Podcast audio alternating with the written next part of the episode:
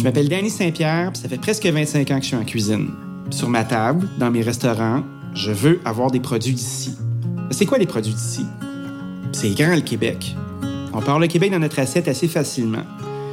Mais moi, je cuisine à Montréal. Qu'est-ce qu'il y a près de Montréal? Ben, c'est pas super évident. On m'a invité à venir faire un petit tour à Rougemont. J'étais un peu gêné de le dire, mais j'étais jamais vraiment passé par là. J'avais jamais vraiment mis d'attention. On entend Rougemont puis on pense aux pommes. C'est bien évident, mais j'ai vraiment pogné de quoi.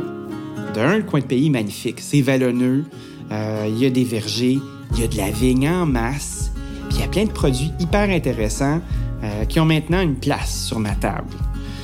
Quand je vais faire un tour à Rougemont, ben tout est proche. Donc je peux aller manger un petit quelque chose, aller m'approvisionner, euh, découvrir des producteurs maraîchers, manger des fraises, manger les meilleures tomates du bout, puis après ça aller prendre un petit verre de cidre puis rentrer chez nous.